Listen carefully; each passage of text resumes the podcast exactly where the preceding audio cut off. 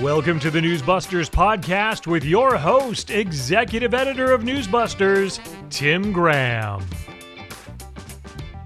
Hello and welcome. We are following several ongoing media stories as we head into the weekend. Like what's going on with journalist Catherine Herridge, just laid off at CBS, and the Blaze journalist Steve Baker. Also, Politico's Heidi Przybyla and her attempted apology for saying something stupid on MSNBC about those crazy Christians who think our rights come from God. What's wrong with those people? But first, let's focus on the big news event of Leap Day, February 29. You can get all Pirates of Penzance on this if you've never heard of that. The Gilbert and Sullivan thing where the guy was born on February 29. That was the big plot point. All right, anyway, uh, it was dueling border speeches. Ding, ding, ding, ding, ding, ding, ding. Biden announced he would go to the border to Brownsville, Texas. Then Donald Trump said, Aha, well, we'll do that too. We'll go to Eagle Pass. This was such a story. I want I think ABC led with this days before it occurred. It's like, why don't you do today's news, not Thursday's news on Monday? How was that's a unique thought. Now, obviously, anyone would expect that this is going to be presented this way. Biden came to Texas and made sense. Trump did not. You know, that's kind of, it's what we would expect. Uh, the Democrat spin was heavy. Let's begin with ABC's World News Tonight with David Muir. He and Joe Scarborough, their hair is so high, I like making jokes about how there's a there's a, a rat in there directing what they say. Uh, anyway, like the cartoon, you know. Uh, Muir, President Biden urging Republicans to reconsider that bipartisan Senate border bill killed by Republicans in the House at the urging of Donald Trump. It was considered the strongest bipartisan immigration security plan in years. All right. Already we've decided you're completely in the Democrat camp. Pull up a chair in the Democrat tent. Make us some more. I mean, the strongest bipartisan immigration security plan in years. Compared to what? Compared to Trump? These are all the same journalists who, like, immigration under Trump was like one ongoing gulag of oppression. And now Biden's the tough guy. Now, one of the tests for this is to say, why is Biden suddenly going to the border? Why? What is his motivation? And the reason is his polling sucks on this. So, of course, yes, Mary Bruce comes on and she merely says Biden confronting a growing challenge for his administration and his campaign. Yes, why don't you give us a poll and show how he's getting his hat handed to him on immigration? So he's trying to fix it. But, you know, these people always want to pre- pretend it's the Republicans who are always struggling. The Republicans are always failing and flailing. Uh, and of course, the narrative was Mary Bruce goes to the Border Patrol official and say it says, What's the biggest impact of Washington failing to pass that bill? And pushes him into bashing Trump for telling the Republicans that they shouldn't pass that bill. Then she has to go on and say, Well, Trump failed to build a wall, and deportations actually dropped significantly far below Obama. See, this is just Democrat messaging. That is not the message you had in the Trump years. Trump was the most severe, horrendous, anti humanitarian president ever. And now you're going to come back and say he wasn't as good as Obama? These people turn on a dime. They will say whatever the Democrats want them to say. Mary Bruce, absolutely in that competition, that if Biden gets a second term, she wants that White House press secretary job or she's the White House press secretary in absentia. CBS had two stories on immigration, one with Ed O'Keefe and one with a guy named Adam Yamaguchi. Norah O'Donnell began the show. Biden issued a political dare to Donald Trump to join him in pressing House Republicans to help secure the border. He issued a dare. Trump, on the other hand, took a much different approach, unleashing attacks on Biden, Democrats, and migrants, but not proposing a legislative solution. That again, Democrat talking point, this not proposing a solution. Obviously, Trump had a policy. Trump's running on reimposing his policy. That's his solution. So if you say he doesn't have a solution, you're just saying what Biden wants you to say. Ed O'Keefe summarized candidates played the blame game. Biden's trying to show he is addressing an issue that more than 60% of voters call a very serious concern. Okay, so he's got on screen 61% in the Monmouth poll said it's very serious, 23% somewhat serious. So you've got like 84% of the American people saying it's serious.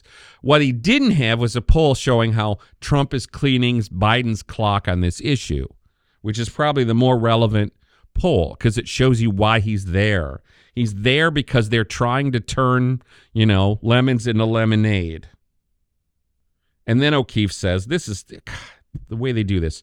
Trump continued exploiting a crisis that he couldn't solve either, hoping it'll put him back in the White House. The migrant crossings now are like four times as high as they were under Trump. And Ed O'Keefe has the gall to come and say he's exploiting a crisis he couldn't solve either. Huh? I mean, that once again, is this news or is it Democrat messaging? And then they try to say, well, conservatives and Republicans are those conspiratorial people who don't believe in an independent press. As if this sounds like an independent press. It sounds very much like a dependent press or a codependency press. It sounds like press that's just like, guys, tell us what to say, hand us the script. Then O'Keefe said, Trump sought to falsely connect Biden to the recent murder of a Georgia nursing student by a Venezuelan migrant who entered the country illegally in 2022. Let's think about that again. Trump sought to falsely connect Biden to Laken Riley's murder. Now, Biden didn't murder Laken Riley. But he's basically saying that Biden's policies let this guy in, which is true. Now, you could say, let's not be so rough as to smear Biden with the murder of Laken Riley. Well, guess what? Let's go on the time machine at Newsbusters, August 5, 2019. CBS's Chip Reid, who was once a Biden employee, says Sunday several Democratic presidential candidates said the president should be held accountable for mass shootings. There was a mass shooting at a an, a, a, an El Paso Walmart with a guy complaining about the immigration. He played a clip of Beto O'Rourke saying the president not only tolerates but invites the kind of racism and hate that not only offends us but changes who we are as a country. Reid summarized Democrat Julian Castro. Trump has given license for white supremacy to fester. The CBS graphic on screen echoed hatred and violence, Dem candidates say President Trump should be held accountable. Ed O'Keefe or Chip Reid doesn't say Democrats falsely accused, falsely connected Trump to a mass shooting. This is the double standard. This is the Democrat machine that is CBS News. Now, we should say, Ed at least noticed that Biden came into office and reversed Trump's immigration policies. Yes, thank you. That would put it in some context. The border has been a dramatic issue for three years now. And we have repeatedly here at Newsbusters tried to show you that when new numbers came out showing record highs of migration, record highs, record highs, and the networks would try to ignore it because that to them was not an issue. The Democrats told them it was not an issue. The other story, Adam Yamaguchi, this was one of those stories that just sort of touts the heroism or the courage of illegal immigrants. He uses lines like, they're taking their first perilous steps on U.S. soil. On screen are the words, migrants describe harrowing journey to reach U.S. Yes, Yamaguchi said they made it through rugged, punishing terrain. This is where they always have to channel the views of the illegal immigrant like they are such courageous people. they have the noblest of intentions and they've made such a harrowing journey. I mean, and what about the people who have to pay for them? And this is this is a problem we've had for a long time. As I will go back to saying, I studied this in 2006 when George H.W. Bush, George W. Bush was president, and it, the whole focus was on Hector wants to come out of the shadows. You know, the heroes were the illegal immigrants. The people who were worth focusing on and sympathizing with were the illegal immigrants. And if you objected to that, I guess you were a racist. All right, NBC, sort of the same thing. Biden pushed the bipartisan border package. I, I, just love the way there's the distancing with the 10 foot pole language. Gabe Gutierrez. Trump hits what he calls lax border policies. Earth to NBC. What do you call them? Are they not lax if they're four t- if the migration's four times as high as it was under Trump? What would you call it? Tough? What he calls. See, uh, Biden can make all kinds of claims and they don't say what Biden calls. Whatever Biden says is truth. Then they talk about the Laken Riley murder, and, and, and Gutierrez says crimes allegedly committed by migrants. Well, yes, we understand that the assailant here, or the suspected assailant, the one that's in custody, is an illegal immigrant. But they just want to somehow put distance like, well, migrants are only alleged to commit crimes. Then NBC News cited some study they did showing crime went down in cities with the largest illegal immigrant influx. But the story online that they published at NBCNews.com admits the data is incomplete on how many crimes each year are committed by migrants primarily because most local police don't record immigration status when they make arrests. Okay, if that's the case, why is NBC putting this picture on screen that crime has gone down in Chicago, in New York, in Denver? And of course, they exclude Washington, D.C., because crime's going up in Washington, D.C. But basically, they're trying to fact check Trump. They're fact checking him and then the story that they cite says, well, police in these big cities don't mark down whether they have an immigration status. Well, they, then just leave the fact check out, won't you? Because there's no facts. You don't have enough facts. We'll say this for Gabe Gutierrez. He did put the poll on screen. Trump is more trusted at the border, 57% to 22. That's a 35 point gap. Only 22% of Americans trust Biden on the border. The other 78, not so much. That would explain why Biden would go to the border and pretend to care. Gutierrez also asked the Border Patrol official if Biden should have visited a busier part of the border. The guy said yes. See, he went to Brownsville, Texas, where there isn't a lot of flow. Trump went to Eagle Pass, where the flow is quite intense. Adam Yamaguchi was saying in California there's massive influx there. On the rugged, punishing terrain of California, Biden didn't go someplace where he'd be embarrassed by a lot of migrants. Over on the PBS NewsHour, the extremely biased Laura Barrón-López, White House reporter, also looked at a Border Patrol official and she lined up how he said Congress does have some fault in this. But you know, he, I love the way he ended this, and he said this on several different channels. We need to either get somebody in here that will enforce the border, or the president needs to take action like the last president did. He's just saying it right there. They actually allowed those words on on the television. Biden needs to take action like Trump did. But you know, Biden can just get up and say silly things like, you know, and I know this is the toughest, most efficient, most effective border security bill this country has ever seen. Ever. Once again, you people all said everything that Trump was doing made the country a gulag, and now it's like, no, we've got the best ever.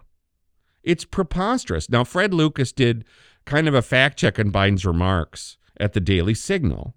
Fred used to work over here at CNS News. He was just noticing, you know, uh, some of the stuff that Biden said, not just that this was the best ever, the most efficient, most effective border security bill ever. He also said it's long past time to act. Folks, it's time for us to move on this. It can't wait any longer. You've been letting this problem fester for three entire years. You reversed all the policies that would be any kind of control on it. And now you're going to say, guys, it's way past time? I mean, how preposterous is that?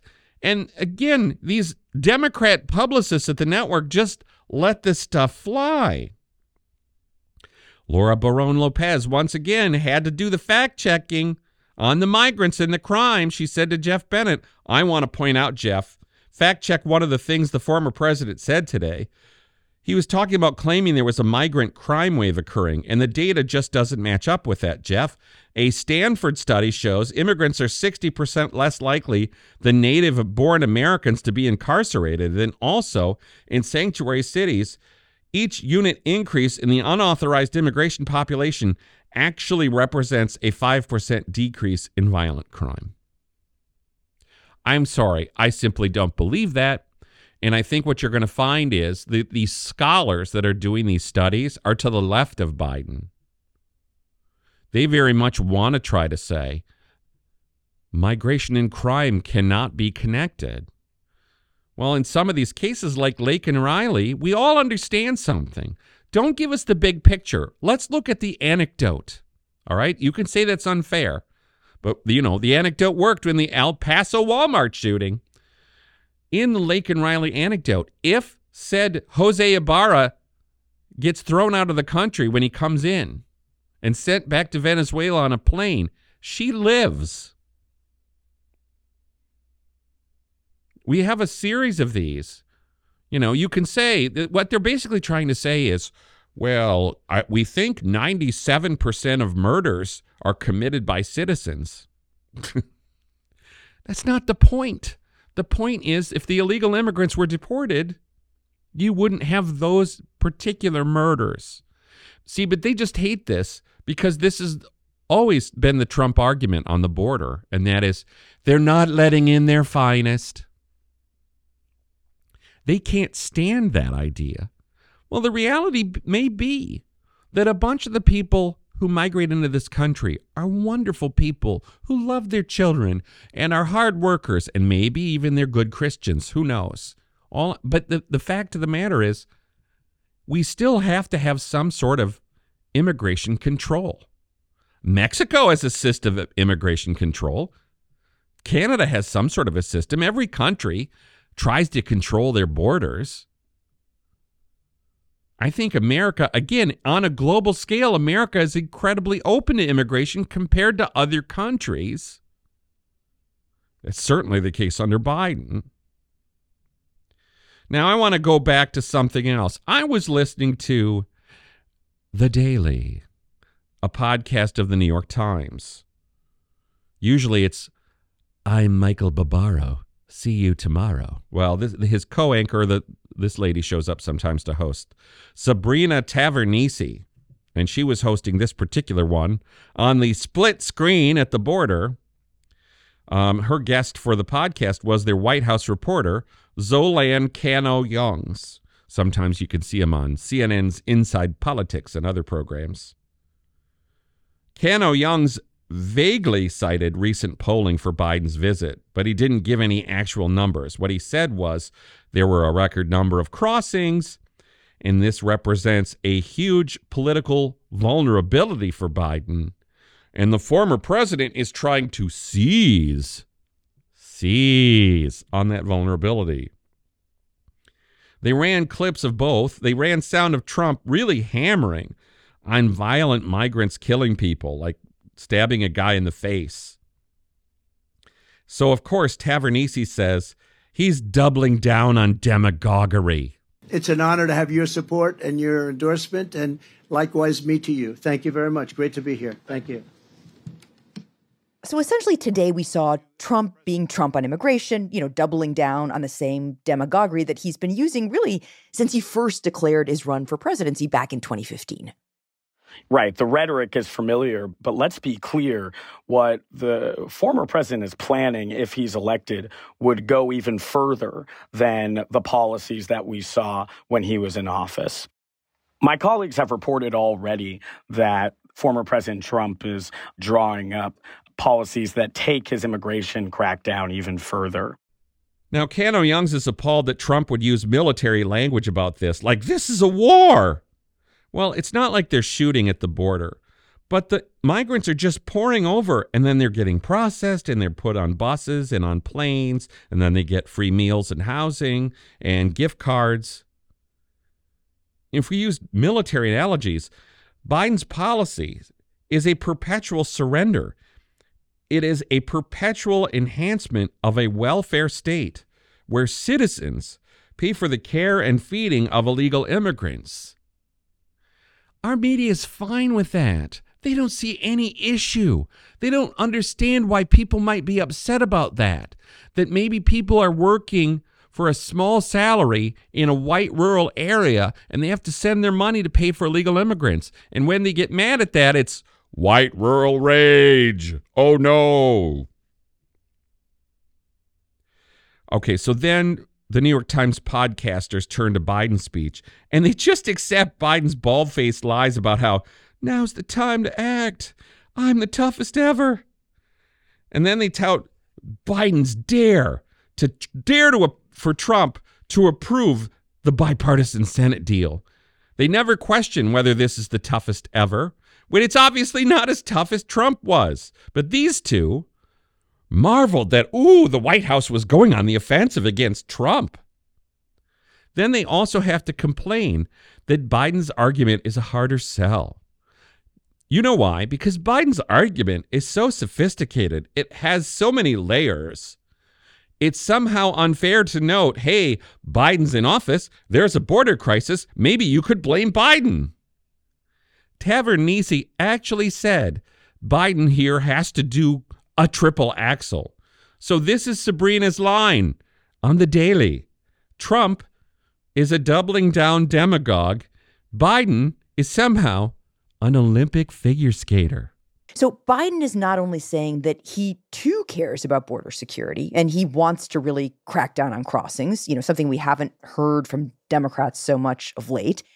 But now he's turning it around on the Republicans, right? Actually going on the offensive, saying, you know, not only am I tough on this, they're actually weak on this. Like they're the ones who won't do anything to fix it. They're the problem. It's on them. They're the ones that are neglecting this crisis. We are the ones that are actually proposing solutions for this. But I have to say, this is really going to be challenging for the White House and President Biden. You have this sort of real difficult balancing act of explaining the legislative challenges and talking about your legislative proposals for this crisis. But that's going up against Trump's strategy of stoking division and stoking anger on this issue. Former President Trump has proven that he can galvanize his base with his strategy. Whether or not this works, that's something to watch moving forward.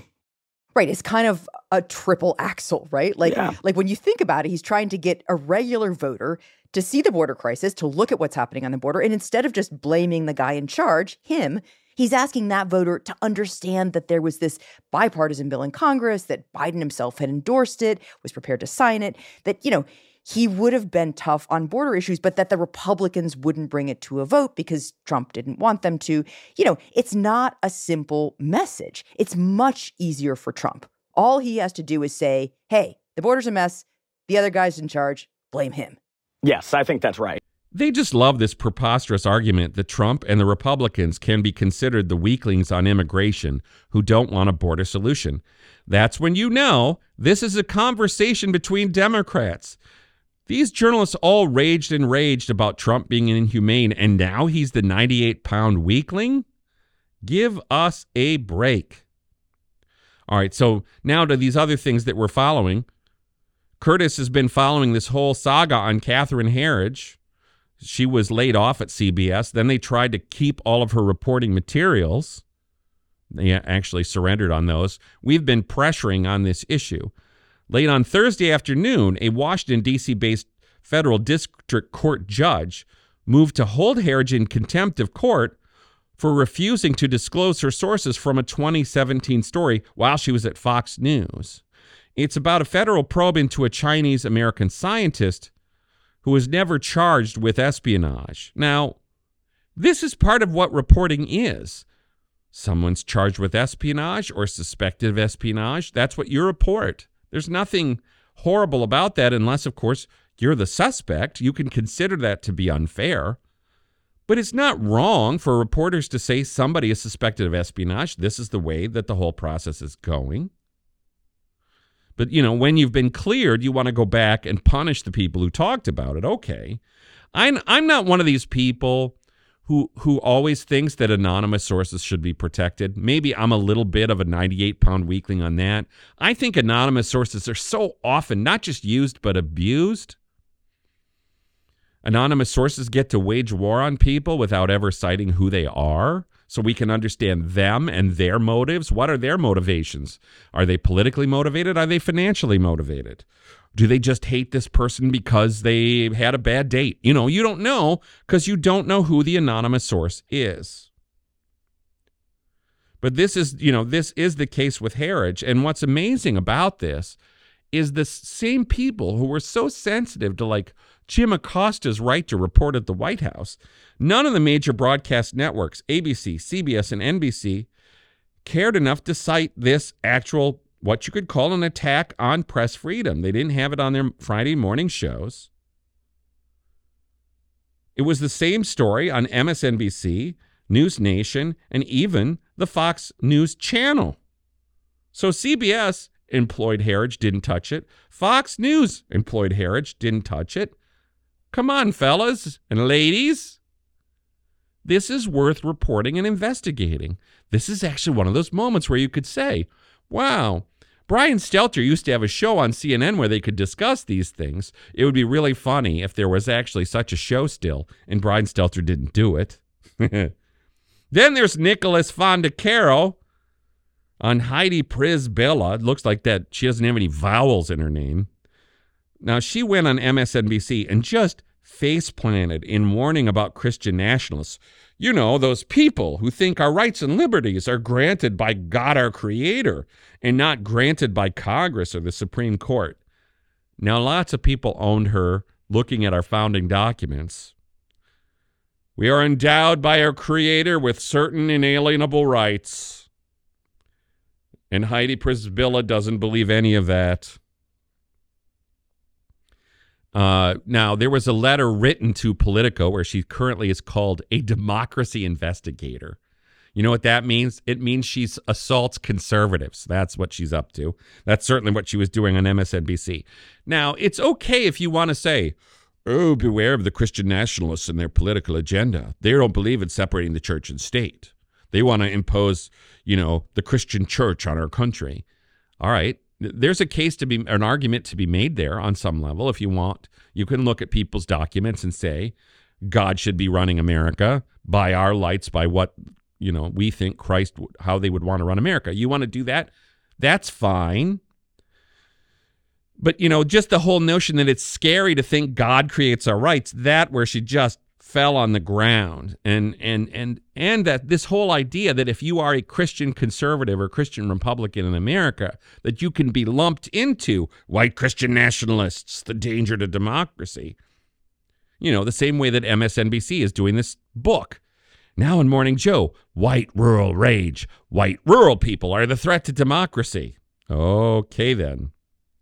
So Heidi Przybyla writes this I don't know if you want to call it an apology. You could call it a clarification. You know, when they don't want to correct themselves, they call it a clarification. That's sort of the article she wrote. This was her summary. Every person's spiritual motivations are entitled to respect. But are they really? Not the way you people report.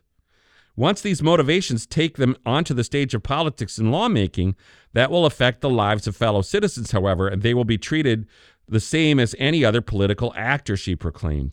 That means they can expect journalistic scrutiny. They can expect fair and well reported coverage of their political aims and the tactics used to advance them. Excuse me, that's not what you did. It took Przybyla eight paragraphs to finally address the reason she was writing the article. Due to some clumsy words, I was interpreted by some people as making arguments that are quite different from what I believe.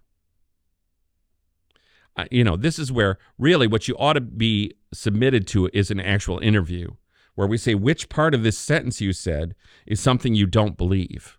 Because it sure came across as very self assured that there are crazy people who think our rights come from God. That's, that's not a misinterpretation of what she said.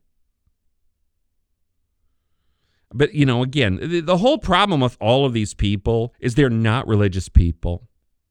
They don't believe in religion. And what she's really saying here is once your religion crosses into your politics, I'm going to scream about it because there shouldn't be any religion in our politics. That's what they're saying. Now, of course, the comedy in all this, uh, I just did a column, and, and it's the, uh, the uncommitted vote in Michigan, which is driven by Muslims, Muslims who like Hamas. Now, do you think Heidi Przybyla is ever going to say, we don't really like the way that Islam's and Muslims are imposing their theology or their anti Semitism into politics? No, they treated them with kid gloves. It's always like, oh, there's this interesting movement suggesting Biden hasn't been harsh enough on Israel's management of the war on Hamas. They don't use a label, they don't describe them as radical. They present them as reasonable. Church state separation kind of comes for the Christians, it doesn't for the Muslims. And when the Christians complain about the Muslims, then the leftists really get upset about those Christian theocrats. These are the sorts of things we follow here at Newsbusters. You know, I'll say my sign of the cross. You know, I like to say a, a prayer before I go on television or radio so I make sense or at least I maybe I rant a little less. You know, I let the church invade my brain as much as Heidi Przybyla doesn't like people doing that when they're political. But that does motivate us. It's part of what drives us here at Newsbusters. If you want to see our interpretation of the way these atheists and seculars report on the news, that's why you come to Newsbusters once, twice, 24 times a day. Thanks for listening.